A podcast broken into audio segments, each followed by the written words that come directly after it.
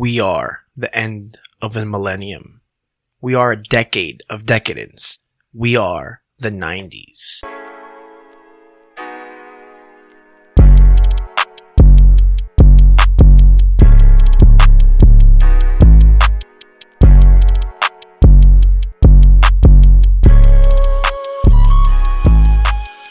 Hello welcome back to We the 90s, the 90s theme report style podcast that takes you back to everything that you loved about the top three shittiest decades ever. Um, My name is Thomas, and with me are your other hosts. Is co-host demeaning? Yes. Yeah. Okay, your here are friends. Well, no, one's one's family. Well, two are family. Well, three are family. Oh my god! There are three. Everybody here is family. There you Here go. with me Thanks, Vin is my family. wow. and, and your co-hosts because they are my subordinates. Uh, David, Jolene, aka Jill, and No. Lizzie. He said my name first. I did. No, I did. I know. All right. Just to make sure. That's called hierarchy. Uh, uh, so welcome back. Uh, there's a ton of exciting things that have happened. Uh, I can't remember any of them, but um, you all went to Jacksonville. We saw little people wrestling. It's I called mean- it's called Dorfinators. So It you is can say called dwarfs. Dwarfinators. But it was also Without elite magical dwarf powers. wrestling. Right. But then they said elite midget wrestling. Yeah. They're just confused. Do they know their brand? I don't know, man. They're like the the like the letter people, like the LGB whatever. Like you know, Oh, just, yeah. it changes every day. L L P D. Yeah, right. M Yeah. LPDM EDM. I don't. EDM. That's a community. whole different thing. Kind of dance music. That's what I thought we were going to, and then it ended up being dwarfs. I saw ED Guess something. I guess I came up uh, short of my promises there. Oh, wow. Ooh, uh, good puns. Very punny. uh, Lizzie, what what have we done lately since the last time we recorded? I swear I had something on my mind and now it's gone. I don't remember the last time we recorded. Yeah, True. It's been so quite a while. I don't know. It has been quite a while. I hope we have enough episodes to post them on July 1st. Jesus Christ! which is when you'll be hearing this July 1st. So, welcome back, everyone. Uh, and today is my day to report on a 90s topic. And so, I'm going to start this off with a little bit of a conversation here. Um, we can go around the room. Let's let's start with uh, someone who probably doesn't or does know their answer the most. David, who's your favorite director? Okay. Uh. Well, this, th- it really depends on the genre of the movie, but On the genre. No, no. no. You, well, then what's your favorite genre? And then choose your favorite director from that genre. Yeah, that's what I was uh, thinking. Action, a little bit of drama. So I'd probably go with Scorsese. But Fucking hates that guy. since- yeah, but he likes his movies. I do. Yeah. See, there you go. It, it hurts to hate him, but I do. I also hate that it's just everybody like. I, I was reading something um, that I think came from like James Gunn, since James Gunn is like the big fucking news now. yeah. Um, and you know he gives his opinions on all like the top directors, and it's always like you talk about what's Tarantino's fa- uh, best work, what's Scorsese's best work, and like those two are always up there. Like nobody else has ever made some fucking movies. Yeah. Well, they're not that great. They yeah. have good movies, but you know they're not like breaking ground in, in cinema. I'd honestly say with every single director, you can name like one movie where it's just like, wow, that's like the best movie ever, and then like one just dog shit movie where Yeah. you're like, that's awful. Yeah, So for sure. Joe, you know movies. Yeah, I just Doesn't want to make names. sure. I, I just know you know. she's gonna say Spielberg. no, because I don't want to say that. Because who I'm thinking isn't a director; it's a writer. So hang on, I need more time. what? I was going to say Wes Craven, but he's not technically a director, right? what's Craven. Yeah, he is. He is, Yeah. The, Yeah. No, wait. He's he's a scream guy. yeah. Yeah, Yeah, scream guy. But I didn't Nightmare know on if Elm he's a Street. director. Okay, well then Wes Craven. Yeah, I think he only directed that. Yeah. I don't think he wrote it. Nope. Oh, I thought he was a writer. Scream for- one, Scream two, Scream three. Nightmare on Elm Street, four. um, People Under the Stairs. Yeah, that's the one. If he counts as a director, People under the stairs. I'm pretty sure it was that one. No, maybe he was in that one. See, that's what I mean. He's an act. He shows himself in some movies too. Yeah, it's like M Night Shyamalan, Tarantino. Yeah, exactly. Yeah. I was thinking of Tarantino too. M. Schulman. That's what his mailbox said. M. Schulman. M. Night Schulman. the Office. Lizzie, get the microphone out of your eye. your favorite director is. Oh, I found the ones he directed now. Um. Yeah, I don't know. What's you you knew what this topic was. I didn't know he was going to ask that question. Oh, Wha- What's your favorite movie again? Anchorman. What's people under the stairs? It's one of them, yeah. Who did Anchorman? It was um, the guy who does. Oh, there's. Yeah. What's the name that always pops up with Will Ferrell? It's like um. Shit. You have your phone out. You want to look What's at the I'm looking What's it up. another favorite movie? Adam Is he- McKay. Adam McKay. Yeah. Yeah. Is he your favorite director? He's done Um, a bunch of shit, and he writes. Never heard of him, but sure. Never heard of Adam McKay? Nope. Oh, yeah, get get get get. Um, It's great. what's what's another favorite movie Oh boy. Um. that you like the style of it? It's not just funny because you love Will Ferrell. So I think Will Ferrell, Yes. really anything is is it? That I like the style of. It's like Wes Craven does have a style. Wes Craven, definitely. It's Definitely. all You horror. know, it Let me go. I like pulled up style. his It's list. Basically nineties. You know, it's like ni- we think of that as like nineties horror now. Mm-hmm. You have your phone out, Joe. She's looking at it. Or why? What do you want Can me you to look confirm that Scorsese did Shutter Island. Yeah, hang on. or on. if that was somebody else? Hmm. I know he did Gangs of New York, which is like top five for me. Do you know when? Sh- oh yeah, Shutter Island. Yeah, yeah, yeah, Perfect. Shutter Island. Yeah. yeah. All right, as you keep considering it, we'll come back to you at the end of the Oh, podcast. Sure. uh, so, so today's uh, po- Can we guess your favorite? You can guess my favorite, but that's also not who this podcast is about. Well, sort of my favorite in some way rather than other. But guess guess my favorite. It's Tarantino. Not Tarantino. He's he's in the uh, You lie. three. You lie Top three. Um, hang on. I was looking up other famous Only because he knows directors. who my favorite. Ridley Scott, Quentin It's not who Tarantino, this is Steven about. Spielberg, Alfred who this is- Hitchcock, Oh, Christopher this- this Nolan. guy's I my get it. favorite. It's James Cameron. You're looking for the Titanic. That's it. Uh, this well, Lizzie, who's my favorite director? It's not this topic, but you know who my favorite director is. Yikes. She doesn't care, bro. Um. I'm going to say it's Woody gonna Allen. back and she's going to be disgusted by it all at the same time. oh, Tim Burton. Yeah, Tim I Burton is- didn't that's think of Oh, I that do like either. Tim Burton. I know. See, I forgot that too. I don't know what Joe directors are and producers, and I don't know Uh, the I don't, difference. mm, I don't All right, so maybe It's Tim Burton, Adam McKay, maybe Tim Burton, Wes Craven, definitely Martin Scorsese. Never. Definitely Tim So Burton. my Wes favorite Craven. director is David Guy Lynch. Ritchie. Oh God, yes. Just because I Fuck. like uh, I see, hate that guy. See, disgusting. Just because I love I love the like you like Scorsese's done Yeah. a bunch of like good you know psychological thrillers, but he's really good at doing like the uh, sort of like the the long dialogue. Sometimes like gangster, like uh, Yeah. Departed. That's what I like. Irish or uh, British gangster films that like they don't have to be bang bang, you know, all the action and shit, but they got good long dialogue. Yeah. So Guy Ritchie's my favorite, but that's he's my favorite person who makes like he's my favorite filmmaker. My favorite person who makes films is who we are talking about today. Oh today. God. Okay. Kevin Smith. oh Nice. boy. He's probably my number two director. Wait, just why? because of how Why would you say I don't like anything about Kevin I Smith? just, I just didn't want you to. Oh, okay. I want you to turn off. around and see something. and fucking be like, oh, man. that's it. You can't trust them. We're sneaky. Sneaky, sneaky. Um, all right. Jay and Silent Bob. Jane Silent Bob. And Jane Silent Bob uh, Strike back. Strike Back and, And the new one. Alright. Kevin Patrick Smith was born in the world famous town of Red Bank, New Jersey, which is not world famous. Uh, he's, he's maybe the second famous person. How about this person's name? Also from Red Bank, New Jersey. Household name Snuffy Stirnweiss. Any idea what Snuffy Stirnweiss That's did? from uh, the reality show, right? No. No. He that's huffed Snooki. paint. Maybe Puffy nose Snuffy. Well, I guess that works. Snuffy, Snuffy Paint Is that what you said? Any idea who Snuffy Stirnweiss is? No. Ah, sounds like a gangster. Household Yankees name? second baseman in the early 1900s. Wow. He played for them for a while. Wow. Snuffy Stirnweiss, also from Red Bank, New Jersey, but definitely the most famous person in our world, Kevin Smith. Uh, Smith led a relatively normal childhood. He had both his parents, a couple siblings, raised in a Catholic household, and was a B and C student throughout high school, which is respectable. Okay. What were you in high school? Uh, graduating. Yes, that's what I was. I'm pretty sure he graduated with those. Yep. C's get degrees. Is that what it's called? Yep. You wouldn't know.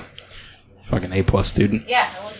Uh, Smith would use his early creative energies both practically, filming and editing high school basketball games, and artistically producing sketch comedy skits in the spirit of Saturday Night Live.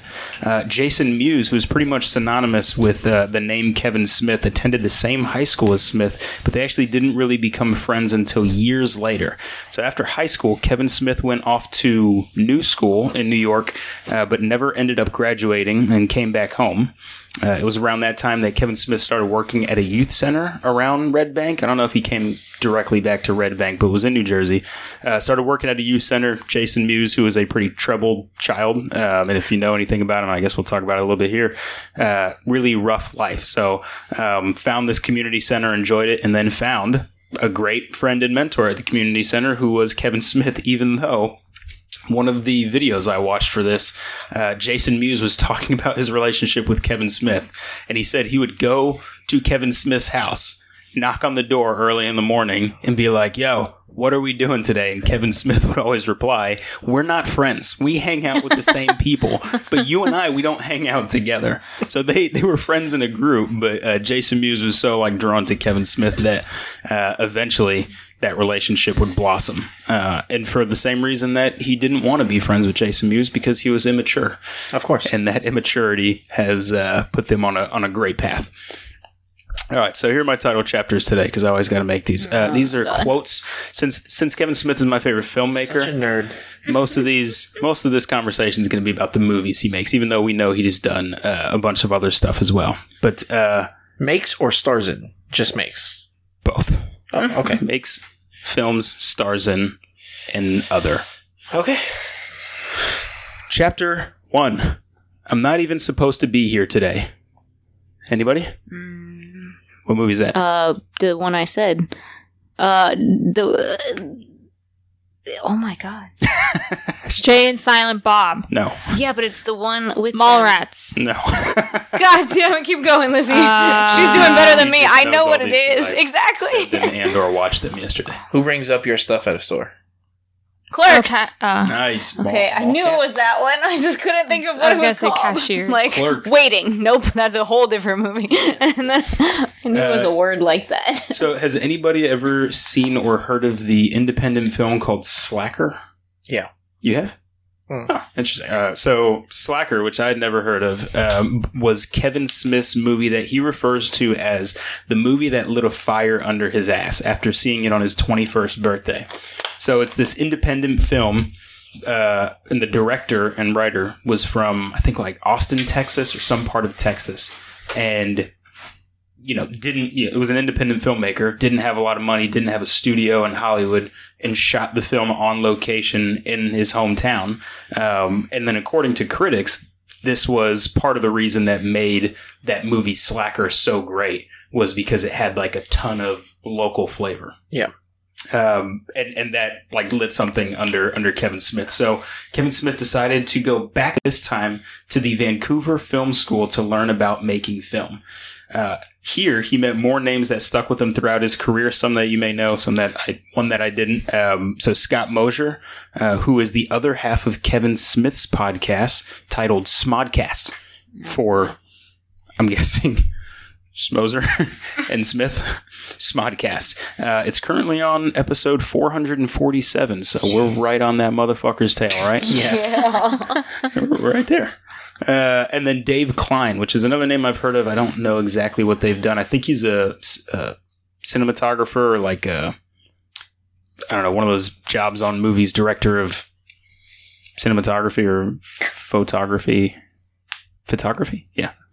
Uh, Photography. yeah, I forgot how to say that. So here's one of the great things. Here's one of the things I love the most about Kevin Smith and why he's up there in the top directors for me is he does whatever the fuck he wants to do.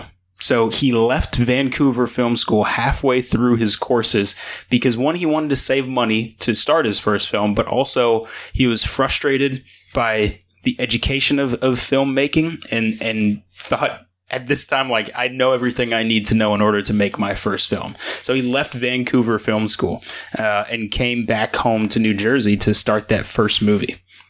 So, although he doesn't credit this particular situation to it, he said before that uh, he developed this mindset where I'm not going to do anything that I don't enjoy or that I stop enjoying. I'm not going to do anything that I don't want to do that doesn't make me happy, which is a great mindset. And it's also a mindset that leads to movies like Tusk or Yoga Hosers, uh, which we'll, we'll talk about those in a second. But you remember Tusk? I made Lizzie watch Tusk so Why? early in our relationship Why? that it was it was almost damaging. Is that the one that's like Human Centipede but the walrus? Yes. Yes. Okay, yeah. He, they, just- they I know, I'm just making sure. Turn him into, Yeah, Have you ever yeah. seen that? That's They the turned, most. Uh, Justin Long into a walrus. Like it's a sort of horror movie. Dude, it's it's fucked up.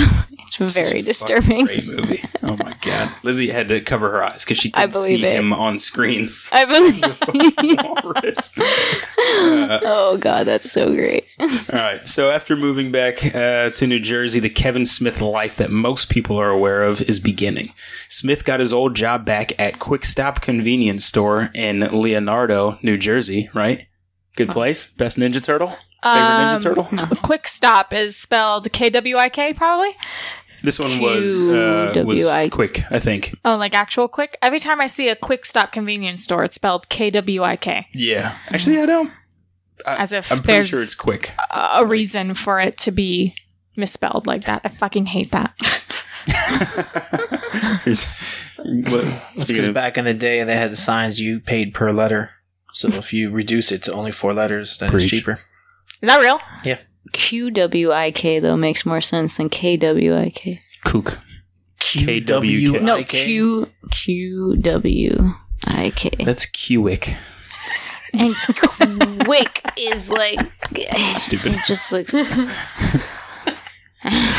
right. Well, this is a deep conversation about Quick Stop. I wonder if they started in the '90s. Should, should get them as a topic. Um, so yeah, he got his his job, old job back, um, and then using some influence from another successful independent filmmaker that he admired. Nope. Correct, Spike Lee. Uh, he decided the store would be his setting to give the film a day in the life approach. To get the film Clerks financed, he had to not only sell most of his treasured comic book collection, but also max out close to a dozen credit cards. He added that to dipping into his college fund, which honestly he didn't seem to be using because he kept dropping out, um, and insurance money from flood damage to his car. Uh, and he was able to collect just over twenty-seven thousand dollars, and he also saved a little bit on uh, some money because he, I mean, if you've seen Clerks, he hired most of his friends Yeah. to do the acting. So uh, saved a little bit of money there, and then raised twenty seven thousand dollars for this. Which, in all the things that he's done, it seems like basically put his life on the line. Like in, in incredible debt, doesn't have any mode of transportation because he used the insurance. Uh, so incredible.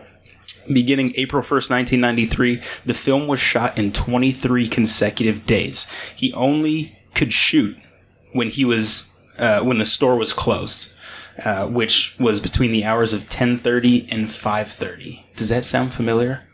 He's looking at Lizzie. Okay, Well, just there making sure because I'm it. ignoring She him. may have seen it. She probably didn't pay attention through it. Uh, Are you asking me like Another- a real life question? Shooting something in a store while the store is closed at night. Another famous Kevin Smith film. Is this the one where they have sex with a donkey? Can I get a coffee? Black? Can't you see me oh, talking? oh, Zack and Miri. Yeah, Zack and Miri make a Oh. porno. I love that movie.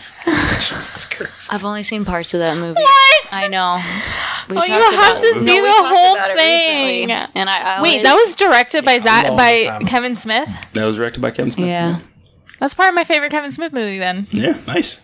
that was actually And- and good. now, and now you have some backstory because he used a part of his actual life in it, which he does a lot actually in his movies. That's He what he uses does actual life most stuff. Yeah. what having to direct while the store Remember is when, closed? when they moved the Yeah, yeah, porno yeah. to the coffee shop? Yeah. This is that was basically the same thing that he did here. He had to shoot this movie at the quick stop Interesting. while I love that movie. and then he cast a whole bunch of nobodies that were usually his friends.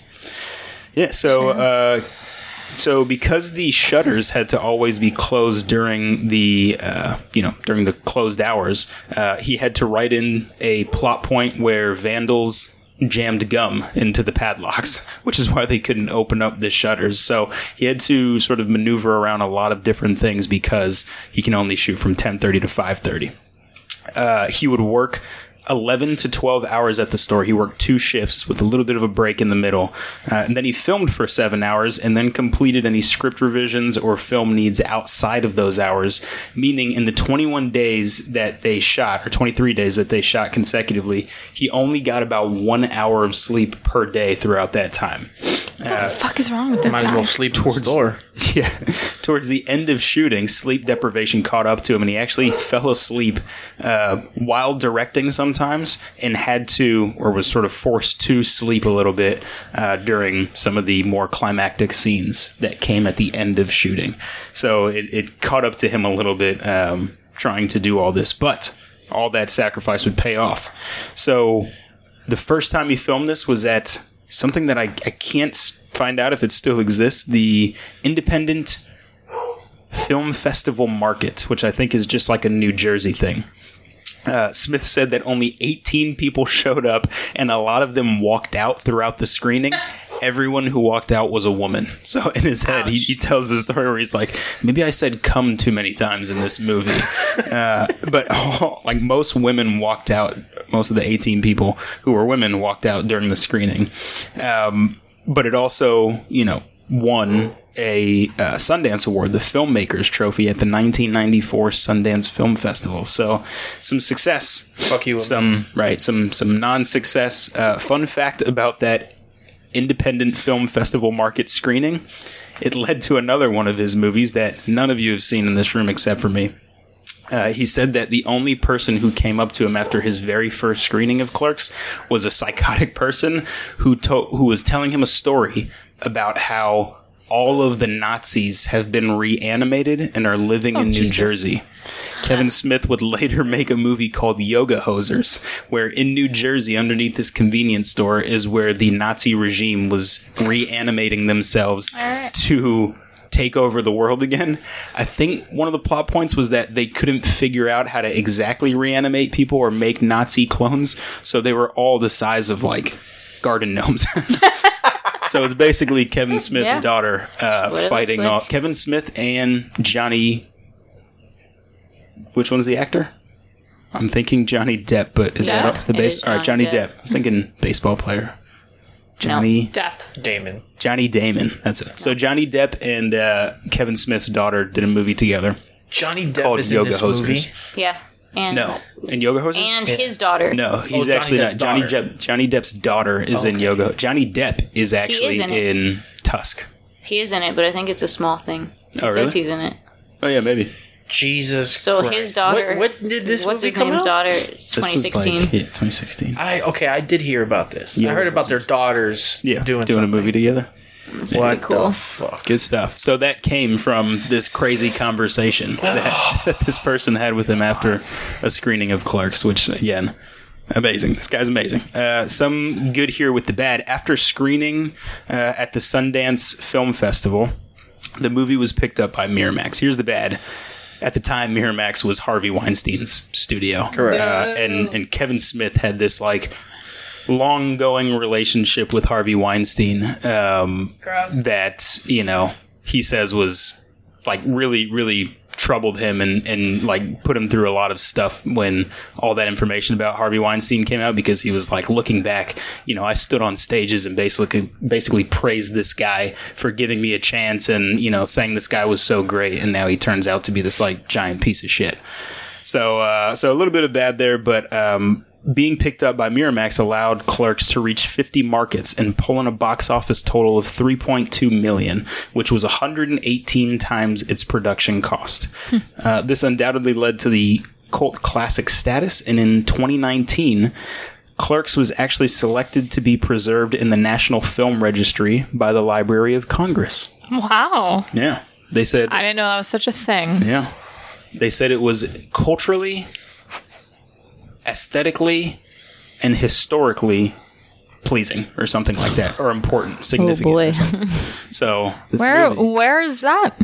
I'm sure. Library of Congress. Yeah. Isn't that where the book is? Selected by Congress. It's gonna be in DC. It's like, fun. it's Let's like go there. uh, yeah. I want to go there too. Let's go there.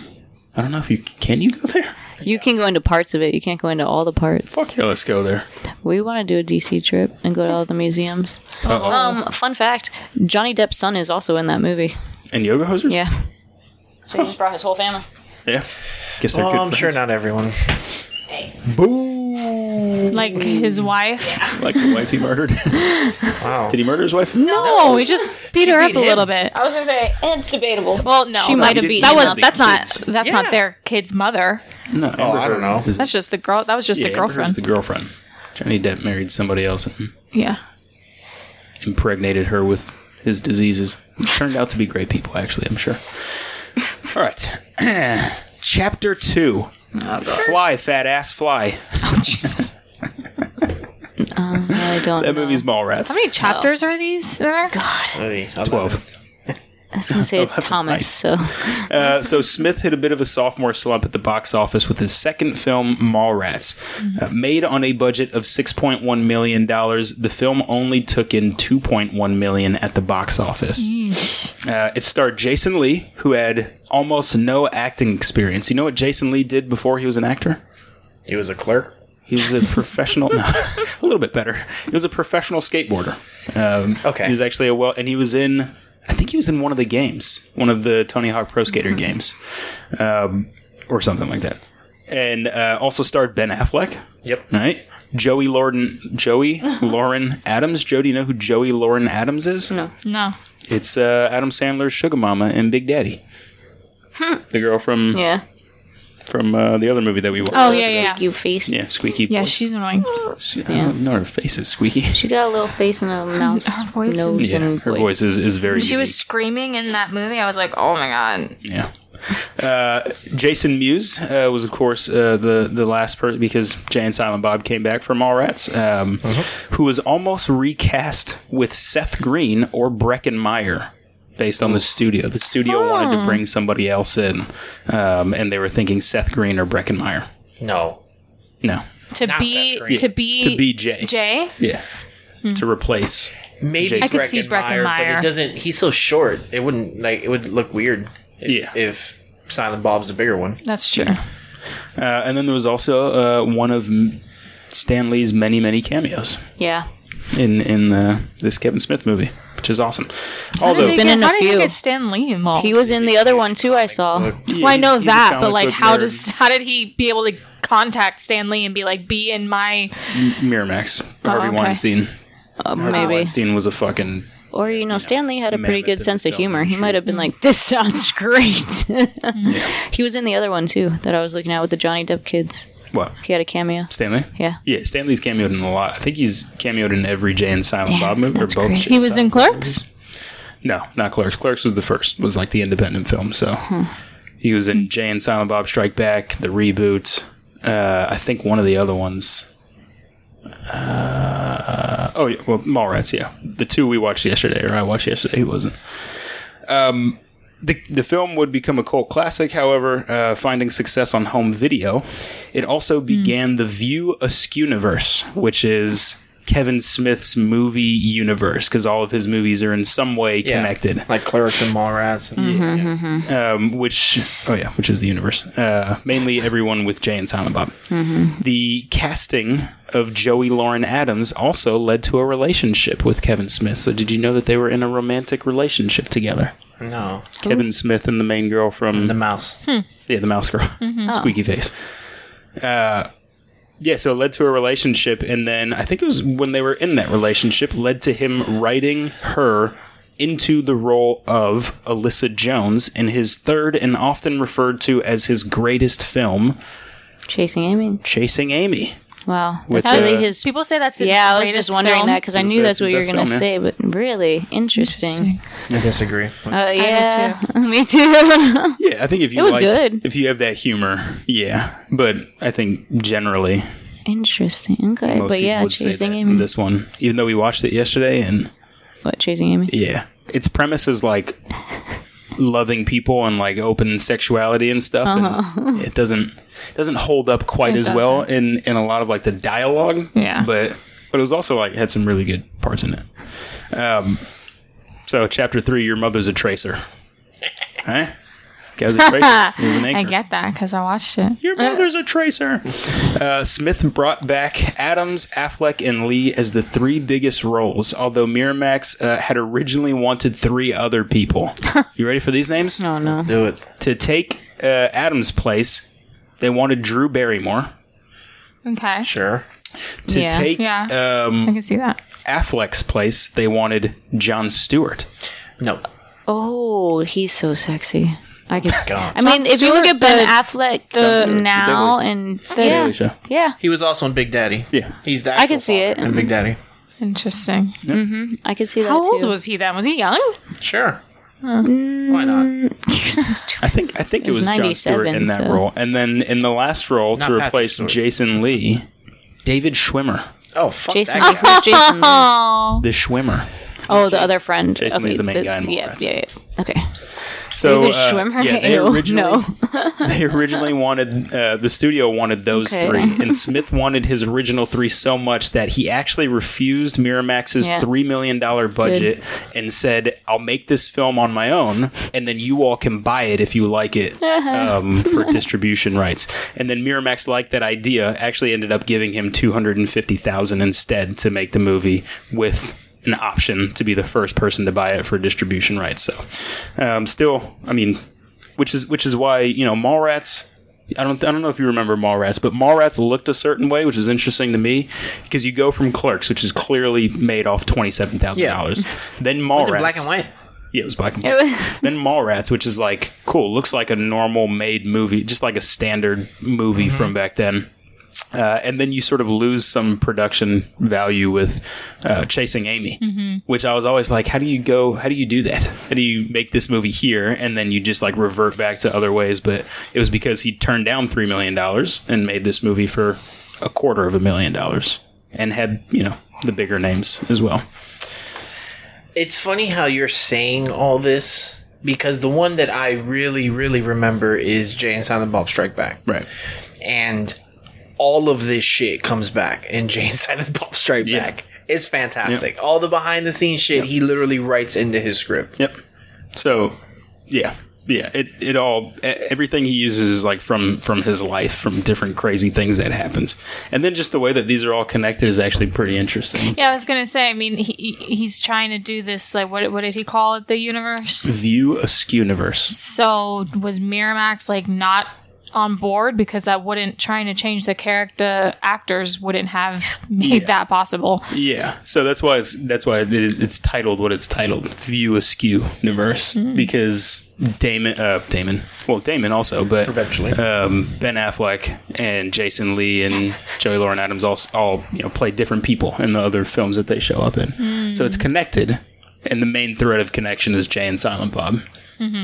But also other pieces, like they went to a funeral or a wake in Clerks that they also talk about in Mallrats. In Mallrats is where you first meet uh, you first meet somebody that connects to chasing Amy, and then they write the Chronic, uh, Blunt Man and Chronic comic, which is the main point of Jay and Silent Bob Strike Back. Uh, and then, yeah, Dogma is, is all these things tie together. Um, so the film took in over $12 million at the box office and gained five awards, including Independent Spirit Awards for Best Screenplay and Supporting Actor. It had its six additional nominations, including a Golden Globe nomination for L- Joey Lauren Adams. Who won? The, who, who was the supporting actor? Uh, the supporting actor for oh shit, who was that for this one? Jason Lee. Yeah, I think it was Jason Lee. Yeah. Um, uh, Kevin Smith has also said on his podcast that, I mean, he's a part of the film critics, the people who review movies for the Academy Awards now. So I don't know if maybe that's how he figured it out, but he said that. Uh, Chasing Amy was two votes away from a nomination for an Academy Award. Huh. Yeah. Uh, a few fun facts about this movie, or two of them to be exact. Uh, it's one of Quentin Tarantino's favorite movies. Um, and there was a quote that I read, but I couldn't find the exact source. It said that it was his favorite movie of 1997, Quentin Tarantino's, which is also the year that he put out Jackie Brown. So I don't know if he means that he enjoyed it even more than his Jackie Brown, his own movie. Um, the comic in the book Blunt Man and Chronic was actually written by Kevin Smith and published by Image Comics later on. Of course. Yeah. All right, chapter. What the fuck is this? Four. Chapter four. Look at the platypus. It's not. It's not a big line that comes up, but it's at the beginning. Um, having cataloged a successful indie debut, a sophomore misstep, and his critical high note, uh, it was time to cross another one off of his list, and of course, that is the controversial film. All right, everybody needs some controversy, some drama. Drama Lama. Great. 1999 saw the release of Dogma, lined with a star studded cast including Ben Affleck, Matt Damon, Salma Hayek, George Carlin, Chris Rock, Linda Fiorentino, who is the woman from uh, Men in Black, the first Men in Black, Oh, the, who works at the, the uh, brunette. yeah, the brunette. Works at the what do you what was it like the, The- morgue or something? Yeah. Um, and Alanis Morissette, The singer? the singer, She's in the movie? she is in it. Do you know who she plays? No, I've never seen the movie. I'm trying to look it up. You never seen Dogma? No. I can't remember if I've watched all Oh, by of the way, Dogma. um, well, hold on. Alanis Morissette, who plays God, Yes, that's she plays God in the movie. that's great. And and uh, a final role, which I, I teased Lizzie with last night here, uh, voice. He was he was casted as the voice. Right. Also had another title, I think. Uh, do you remember who played the voice in this? It wasn't just the voiceover. I don't though. He remember was if I also saw in it, so all was of kind this, confusing. so no. But I'm looking it up. Here we go. Ready? Oh wait. Harry, Hans Gruber, Severus Snape. Ready, set, go. I don't know his name, but sure, The late great Alan Rickman. that guy. Alan Rickman was. You in didn't this tell me that yesterday. I didn't tell you that You know yesterday. names. You. Why would you have watched it if you knew Alan Rickman you said was in it? Severus Snape, actually Hans Gruber. Harry is from um, the movie Love that he's in. Actually. Love Actually. Of course, Yeah. Severus Snape from Harry Potter. Hans mm-hmm. Gruber from Die Hard. Thanks for pointing those out in ways that we would know. Galaxy Quest. I, yeah, I was gonna put that, but his name the there, evil judge in Sweeney Todd. his name in Wow. Galaxy Oh, yeah. Quest You know was too very- many. You've seen Sweeney Todd? He loves Sweeney Todd. That's one of our favorites. But he like, It's like a dark, yeah, weird movie. He loves But it's a dark, weird musical. movies. yeah. But That threw it's- me off. He That likes throws music. me off. And it's Johnny Depp. He doesn't have choices. All right. All right. All right. I was watching a musical yesterday. I started watching. You turned it off. Oh, you did? I'm seeing it tonight. I Today. was just like, uh, Oh, stop it. I'll, We I'll also- go back and watch it eventually, but uh, Okay. we're getting off track. Getting off track. Okay. Alan Rickman, R.I.P. Chapter Alan seven. Rickman, Alan Rickman, R.I.P. Uh, Dogma could have actually been Kevin Smith's second film, as he actually began writing it before Clerks. Yeah. So he was jotting down notes for this movie, and then finished the first draft before starting to write Mallrats. So um, him and uh, Scott Mosier, is, who's his producing partner throughout a lot of things, looked at it and was like, yeah, I don't know if we should tackle such a controversial big film that this has to be on our second attempt. Um, which you got Mallrats, Makes sense. which sort of worked out for them. So, uh, so yeah. So among many ways the movie was criticized was for its eclectic cast, which is kind of true, right? You had uh, Shakespearean trained actors like Alan Rickman next to Jason Mewes, who uh, Kevin Smith called just a dude from New Jersey, and you would put them together in a movie. Um, and he said this was an artistic move done deliberately to try and highlight the contrast between people and between characters. So yeah. Is there anything about what Alan Rickman thought being a part of this? Like, did he look at everyone and is like, "What the? Who the fuck are these people?" It's a good question. Oh, I mean, I'd, I'd be curious to see his experience. yeah, uh, yeah, it'd be interesting to look up some quotes from him. Yeah. Um, but he, so they, they were. Um, I think everybody who works with Kevin Smith, for the most part, likes who he is as a person, um, and they actually had a pretty decent professional relationship and I guess friendship him and Alan Rickman because Kevin Smith wanted to make a movie. This is what I started to tell you yesterday. Wanted to make a movie uh, that was sort of like this love story. It was it was very like love and basketball uh, esque, where two kids who like grew up playing uh, ice hockey in Canada, and this boy kind of falls in love with this girl, and as they grow up, they kind of have this like this weird like friendship relationship together, and this kid wants nothing more than to become a professional hockey player. But the girl ends up becoming better at it, and so he like balances like his thoughts around that with his relationship with this girl, and they grow up, and it sees them throughout this whole time.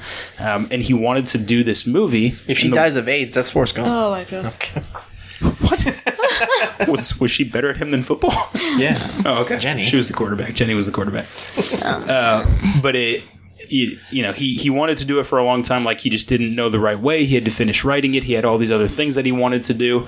Um, and then, of course, Alan Rickman died. So when Al- Alan Rickman died, he like did this whole sort of like dramatic kind of script reading of the movie that he was going to make and he's like part of the reason I, I, I don't want to do this in movie format now is because alan rickman was going to be the voiceover for this and like tell the story in these parts so uh so yeah so they had a great relationship which i'm guessing like that that led to you know him wanting to do that um so yeah with this with this uh this contrast in cast for Dogma. Uh, this didn't stop Kevin Smith from being prepared, though. So he went to Jason Mewes and he told him that he really needed to up his game because, quote unquote, um, there were real actors in this one.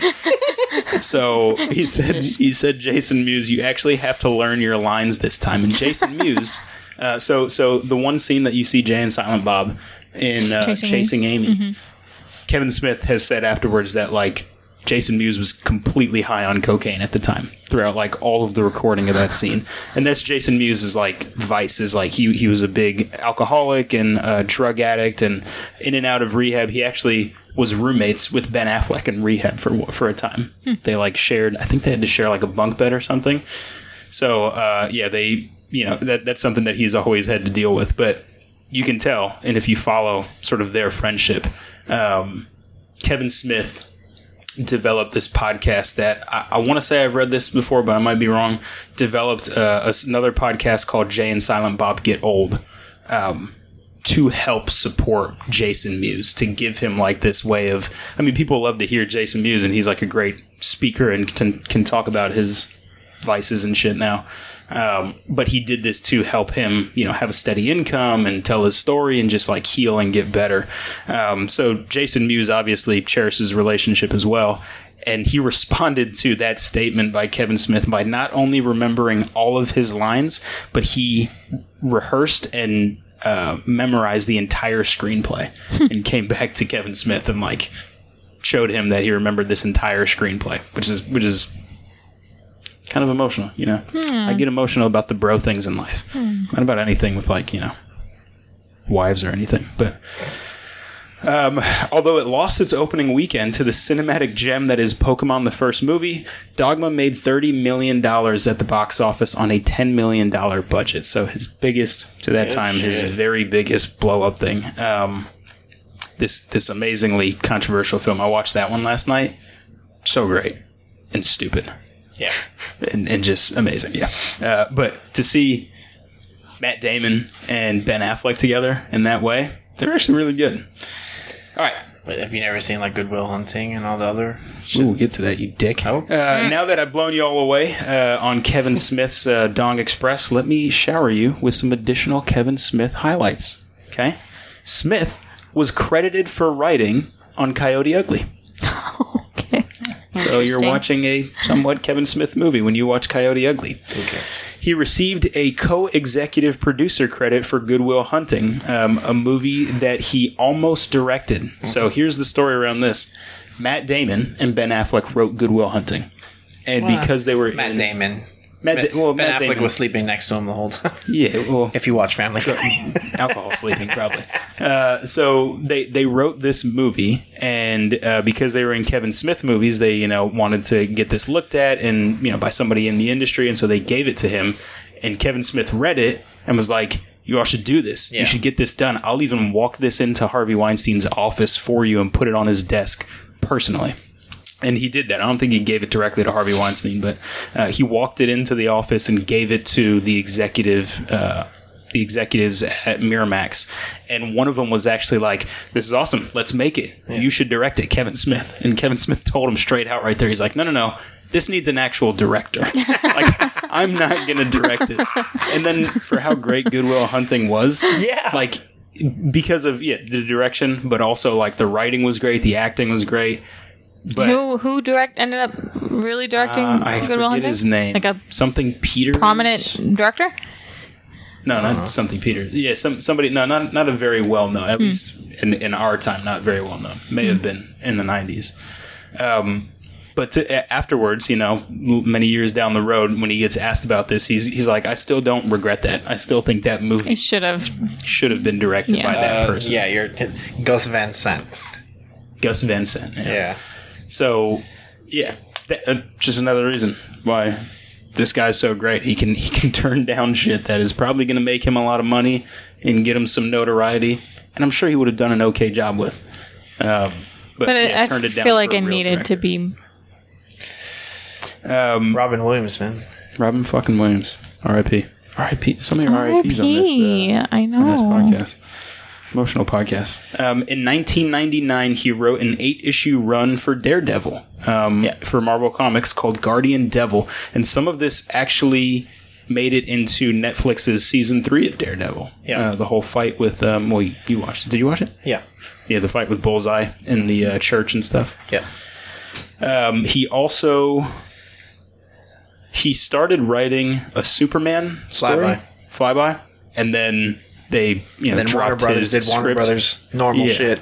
They dropped his script, and then They- somebody else. They picked it instead wanted Nicolas Cage as Superman, so but also the director and some of the things that Kevin Smith has said afterwards is like he wanted this Superman movie to never have Superman in a suit and cape, Yep. uh, to never fly, yeah. Yep. and to fight a giant spider. in Yeah. it. As the main villain was a giant spider. Yeah, that's And why Kevin Smith- it was um they used it in uh the Wild Wild West. Yeah, Kevin Smith says he saw that movie with the same producer and was like, he used his giant spider. Yeah. I had a thing for giant spiders. yep. Uh, yeah, so so just really funny how that, how that goes down. Uh, between 1999 and 2000, Smith directed and starred in commercials for Coca Cola, MTV, Nike, Panasonic, and Star Wars action figures. So got around a little bit in, in Yeah, that Nike, market. I don't I don't understand that. 'Cause, Yeah, that's like, the only It was that. it was actually I didn't watch it, um, but it was starring Jason Mewes. So Kevin Smith only directed it, but Jason Mewes was in the commercial, which I feel like you have to watch now. I guess, yeah. We need to look this up. Yeah. What the fuck is Jason Mewes gonna say to get me to go buy some Nikes? I don't know. Coke I get. I mean, he probably he could have done some coke and fucking ran like a nine second hundred yard dash. Um, yeah, for MTV, he just reprised the role with Jason Mewes of Jay and Silent Bob. And I think Panasonic in the Star Wars commercials, he just directed these uh, these commercials.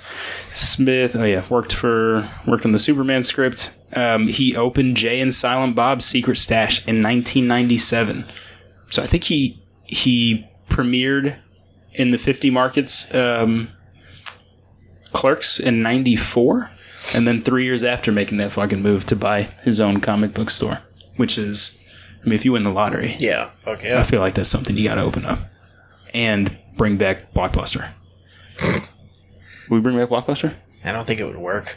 if i won 300 million dollars and i told you hey i want to spend 10 million to bring back blockbuster at least in one location mm. would you be down Sure. Yes. Supportive wife. Uh, what did I say? what are we talking about? dumbass. Start talking about I'm not talking about Block- Oh yeah, Jane Silent Bob Secret Stash. So open Secret Stash in 1997. Uh, the famous comic book store from the feature hit AMC show Comic Book Men. Joe, do you ever see any Comic Book Men? Yeah. Dude, I'm gonna watch that again. Probably while you're gone today, I'm gonna start watching the Comic Yeah, Book Yeah, it was Men. like it's like a podcast before there were podcasts. yeah, Yeah. Well, they were also podcasting. Yeah, yeah, was- I know, but like yeah. that was the first time that I was just like, okay, I can actually get behind sitting around watching people just talk about shit. Yeah. It's super, yeah, it's, Yeah. it's a really cool show. And one of the guys, Is that um, where Fat Man started? Yeah. That's his name, right? Fat Man. um, that was a different Oh. podcast. I think I thought that's where it What it started. He changed the name now, but it was called Fat Man on Batman Yeah. because it was him and another guy. and then it were, changed to yeah. something else. Yeah, I uh, thought and now it started like there Fat though. Man Beyond or something. Yeah. Or Fat Man Begins or some shit like Batman. that. It's still Batman. um, but yeah, so he has Smodcast, Jay and Silent Bob Get Old, Fat Man Mm-hmm. or Fat Man Beyond, and then I think two others that I can't remember.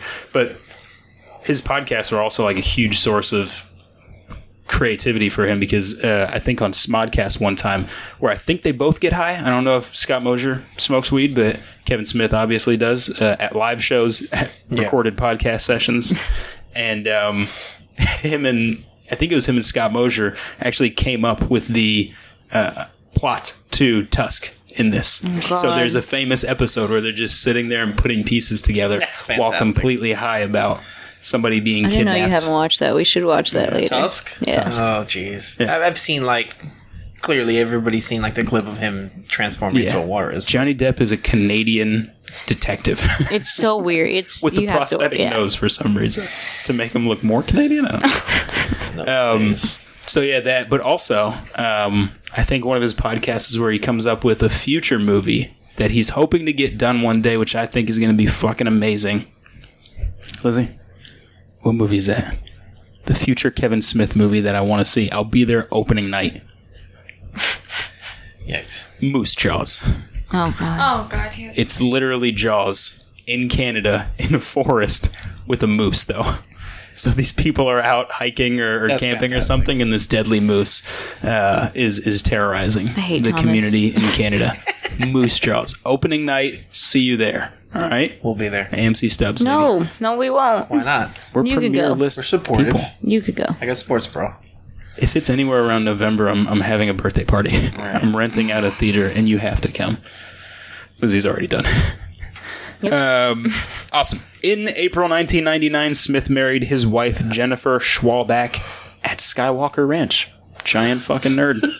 well, he was there. He was there editing something for a movie, and remembers coming back in and uh, at Skywalker Ranch, his then uh, Fiance. nobody, his then girlfriend, uh, was like, "We should get married here because it's so beautiful up there." And he decided two days later, "Let's get married at Skywalker Ranch." So they got married in April 1999. Two months later, in June 1999, the two had their daughter, Harley Quinn Smith. Was that a shotgun wedding?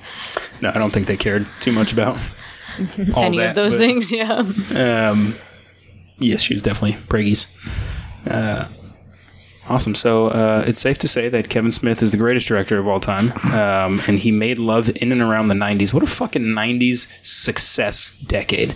Like four movies, starting from selling all your shit and getting twenty-seven thousand dollars. He made four movies, got married, had a kid, did a bunch of commercials, started writing comics, all in the 90s. Fucking amazing. And pretty much all before, you know, 90 or all after 94. So, He's a shit. I, um, he got a copy of Zack Snyder's original script for Justice League back when they put out that bullshit a few years back.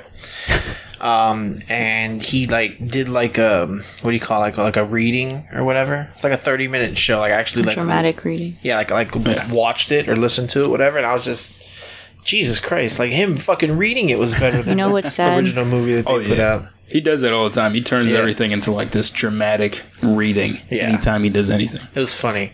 Because he'll be reading it and he'll pause like, I can't fucking believe they didn't do that. Oh man, this guy, what, what's so great, he's such a fucking nerd. Yeah. He's like the most pure nerd. And he's, you love him. He fucking cries for everything. Yeah. For every, he cries at the end of like every Star Wars movie. He cries at the end of every Marvel movie, which like, I get it in Endgame, but, but he cries for like all these big, just like nerdy comic book moments that are just like, everyone would look at as like, cool. Spider Man's girlfriend died. It's it's a comic book. Uh, knew that was going to happen. but but him, yeah, and he knew it was gonna happen. Yeah. and he's still fucking He- crying. He's just a passionate person. He is. Was it, I forget what he calls himself, like a calls himself like a soft boy or something, and is like, yeah, good guy. That's it. That's Kevin Smith. Have you seen um, Jay and Silent Bob, The Strike Back? No. It's every, like, the whole first half of your report, Yeah. he writes into its script. So it's, it's funny because, like, think of Ben Affleck. Like, everybody kind of has, like, this predetermined thing in their head. Like, that motherfucker, again, is probably just Kevin Smith's, like, words that he's reading. But imagine Ben Affleck playing a character that wrote a comic book that is talking shit to Kevin Smith in a movie about how, oh yeah, they're probably to recast you guys as like some fucking fag Ben Affleck and Matt Damon to come in and do, and it's just like, what the fuck? it's fantastic. And then knowing like in real life, this is what Miramax was trying to do. It's like, what a huge middle finger. Yeah. It's fantastic. Yeah. Um, so I'm sure I've said this to you before, but listen to the cast from Jay and Silent Bob in case one day you want to watch it. Your girl's in it. Jason Mewes and, and Kevin these. Smith, of course, as Jay and Silent Bob. Ben Affleck. Um, Shannon Elizabeth, who you know from somewhere, I just can't remember where. Um, Elizabeth Dushku, or Eliza Dushku, uh, Ali Larter, Jennifer, uh, his wife Jennifer Schwalbach Smith, Will Smith, Judd Nelson, Jason Lee, George Carlin, Jon Stewart, Seann Williams Scott, and uh, Carrie Fisher. And um Carrie Fisher was actually in both of them. and uh um Luke Skywalker. Oh yeah, Mark Hamill. Who does he's a villain and he does the Joker voice. This is the first time like I actually like put it together like holy shit, this guy's the Joker. Yeah, he just he, he knows everybody. Uh, his his podcasts are, are great. And when when I was really into podcasts, like around the time that we started doing this shit, when you made us, and then I fell off. because you fucking were listening to too many. Back Yeah. when we were doing We- our we like remember. much worse idea, which was uh, fuck was it called? Why so serious? Oh, why so serial? Um, yeah, and I was really into podcasts. I was like, I was listening to Fat Man on Batman uh, all know. the time, and then when he would plug like a good guest or something on Smodcast, he's just. He's just great to listen to. He's just a guy who, again, is only going to do things he enjoys and is like incredibly passionate about what he does. What are you going to say? No, I forgot. Good. All right, that is it. Uh, thank you again for listening. To support the show, go to patreon.com slash we the 90s. Give us some money. I know you're not going to, but fucking just go there anyways. Uh, visit us on social media. Is that what it's called? Visit us? Yes. Visit us on social media? That doesn't sound right. Follow us. Follow us on social media. Instagram, we underscore the 90s. Twitter, we underscore 90s. And Facebook, we, comma, the 90s. Or email us, uh, hate mail, direct it to David, probably. Makes sense. Uh, we the 90s dot podcast at gmail.com. I keep seeing on Instagram, because I have like them pop up as notifications when people follow us on We the 90s. If we had people who followed us, even like those fake accounts, if we had people who followed us but like never unfollowed us, which is what usually happens uh, because we don't post anything, which I'm going to try and change, um, we would have like a thousand followers Yeah. There's so many times shit pops up and it's like it's a real person. I check, I look, it's a real person. But I think because we don't post anything, Probably. Exactly. People want to see 90s shit, and, because we're just. post, it's like Close to like a chick with cleavage. yeah, all '90s like uh, boob shots and stuff. Right. Definitely. Mariah Carey riding a dolphin. It'll work. Is that from, is that a real picture? That's from her music video. Oh shit! Oh, David. Pause. You see how I just remember that? There's a reason why. Yeah, Hurry so we could watch social these media Nike. marketing. video Milk. that? dolphin love. I bet. Dolphin ride. Don't you want that dolphin ride? Don't you want that dolphin ride? Dolphin ride. Where you at? It's her like was it her big song? I don't remember her riding a dolphin in any of her videos. You will be disappointed. All right. Sign us off while they look for Well, that. 'cause thanks I already again have- uh, for listening. Do all those things. Go watch some Kevin Smith films. I would say start with Clerks, then go Chasing Amy. You know, then go Mallrats. Just because like there's a path. It's you know you watch fucking. The only reason that that we can stand Star Wars, uh, the the prequel trilogy, is because at least graphically it gets a little bit better from the 70s to you know the the you would hope. sequel trilogy the story doesn't get better but at least it gets graphically better so watch it that way that's called the star wars way and then you know dogma and jay and silent bob strike back and the reboot and And Zack and Miri. and Zack and Miri, yeah, watch Zack and Miri last. Give like a good, leave a leave a good taste in your mouth at the end. Um, pun intended, Wow. Yeah? Because it's a porno. Oh my god. semen. Except nobody nobody really does that. Somebody shits in somebody's mouth. That's it. I Jay, you got anything to say? Nope, I'm pulling up these commercials for us. So David, anything to say? No, I'm trying to find Mariah Carey riding a dolphin. Go watch Electronic Dwarf Wrestling. Um, it's not electronic. shut up, Joe. You got anything to plug? Lizzie's going to watch In the Heights today Whoop, whoop. because she married a, a Puerto Rican, so she's got to Nope. learn some Puerto Rican heritage. That's not it. Also, it's a musical, and Lin Manuel Miranda is a fucking genius. That's it. Yeah. Or uh, as your dad would say, Lin Manuel Hamilton. Lin Manuel Hamilton, the most racist Puerto Rican to other Puerto Ricans. I've ever met, I think. All right. That's it. See you July 1st, maybe. Bye. There it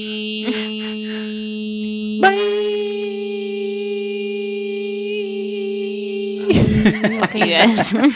one day, one day we'll get him.